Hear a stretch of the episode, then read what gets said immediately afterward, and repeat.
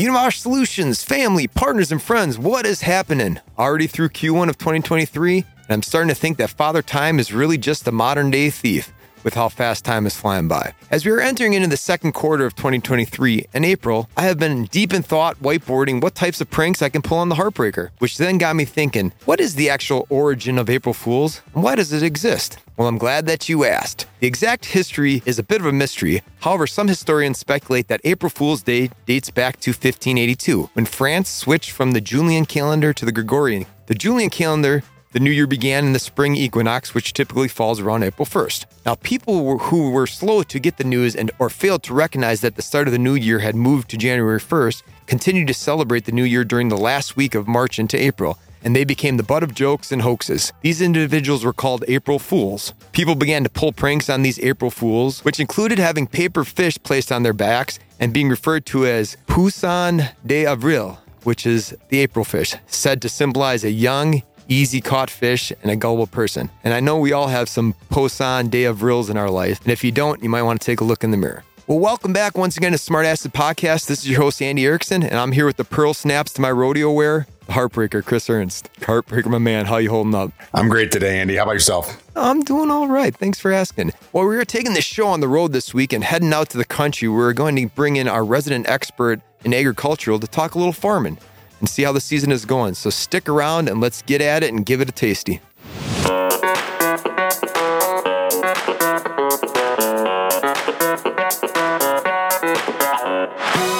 All right, folks, we have a part one of a two parter today as we have a great guest in the studio. And I'm going to apologize up front as he's usually rather a shy and monotone man. Let me introduce you to our very own country boy, Christian Jeuris, who is the subject matter expert in the agricultural chemistry arena.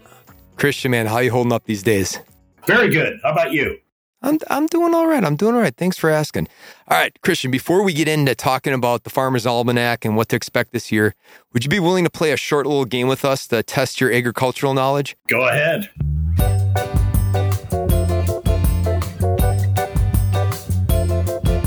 All right. It's rather simple. We're going to ask you five questions, and all you have to do is at least get two right, and you'd be smarter than the heartbreaker. So let's get at it. All right, first question.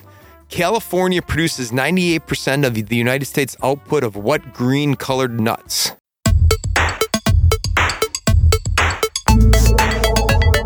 Pistachios.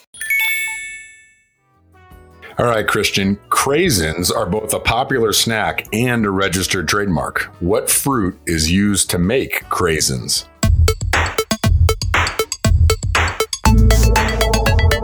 Cranberries.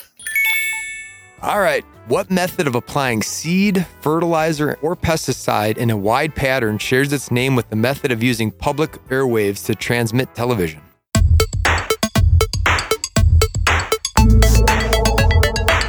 I don't know. Drones. That, that would be broadcast. Oh, All right, Christian. Next one. What grade comes between prime, which is the most marbled, and select, which is the least marbled, on the U.S. Department of Agriculture's beef grading scale? I don't know. The answer is choice. Hey, uh, I'm a vegetarian. It's going to come down to the last question, Andy.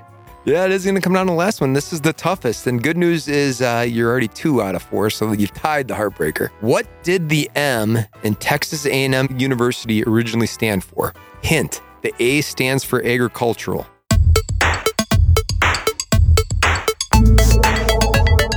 Second hint: it starts with an M and ends in mechanical. And mechanical. Well done. That's it. Oh my.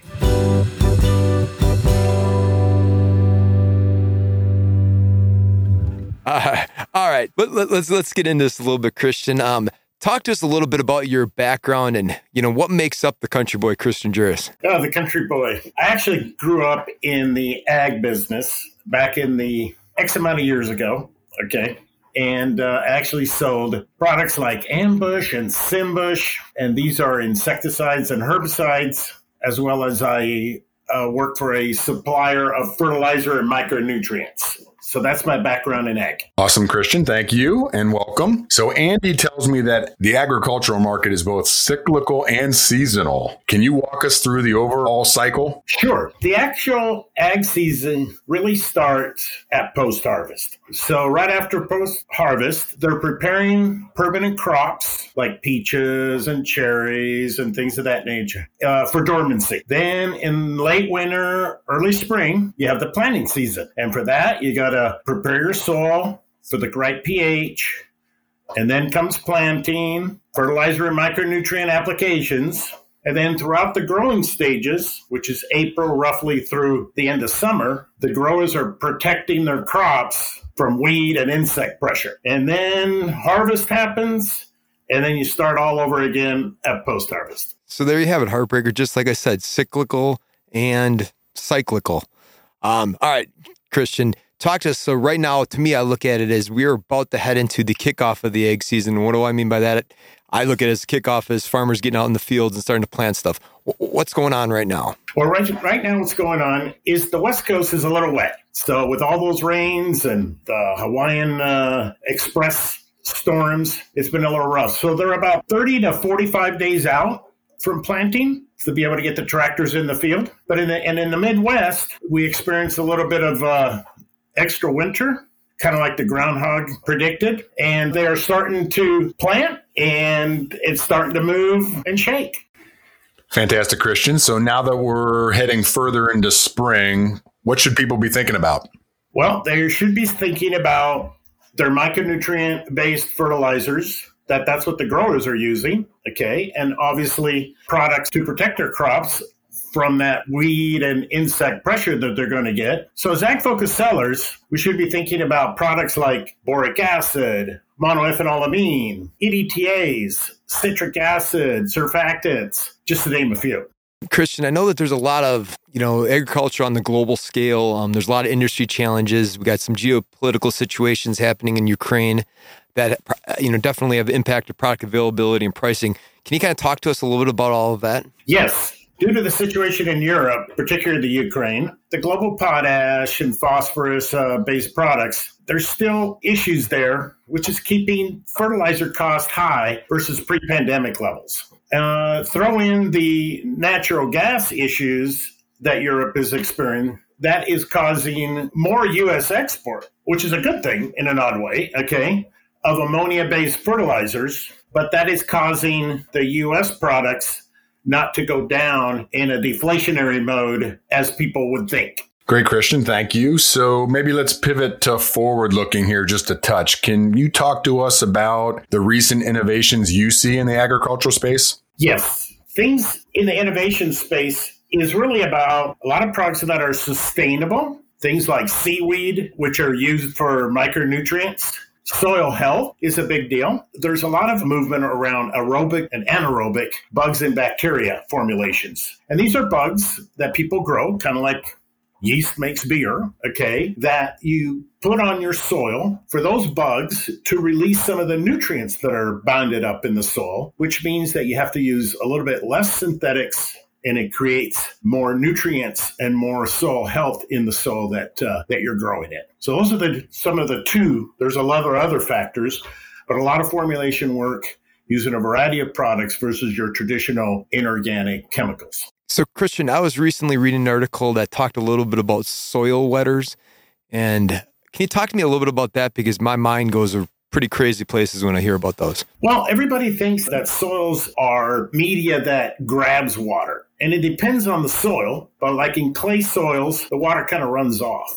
And there's a lot of clay soils in the growing media of the US. So to be able to get to about an 18 inch root zone, you need to wet that soil down and people are using alcohol ethoxylates, nonylphenol surfactants, alkyl polyglucosides, which are sugar-based surfactants, products like that to be able to wet that zone and be able to have that product get down there and not bind up on the way down to the root zone in the soil medium. All right, Christian, let's bring it home with our ending question here. If there's one takeaway for our listeners, what would it be? Well, the good thing is prices are good for crop commodities. The planting of acreage is still growing.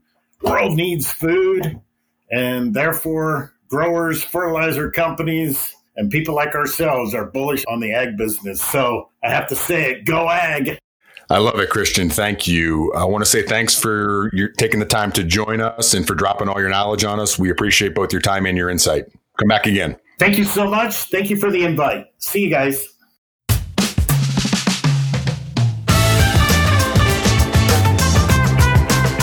Okay, everyone, that brings us to the end of this month's episode. Thanks again to all of our listeners for tuning in, and a big thanks to the country boy for his knowledge of the field and beyond. Although, as a country boy, I would have thought he would have come dressed in his best pearl snaps, but whatever. We'll catch him next time around. We look forward to everyone joining us for part two of the podcast with Christian next month. Have a great start to spring. We hope you get outside and enjoy.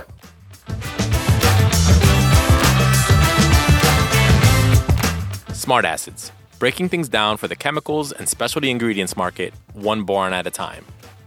Smart Acids is part of the Univar Solutions podcast network.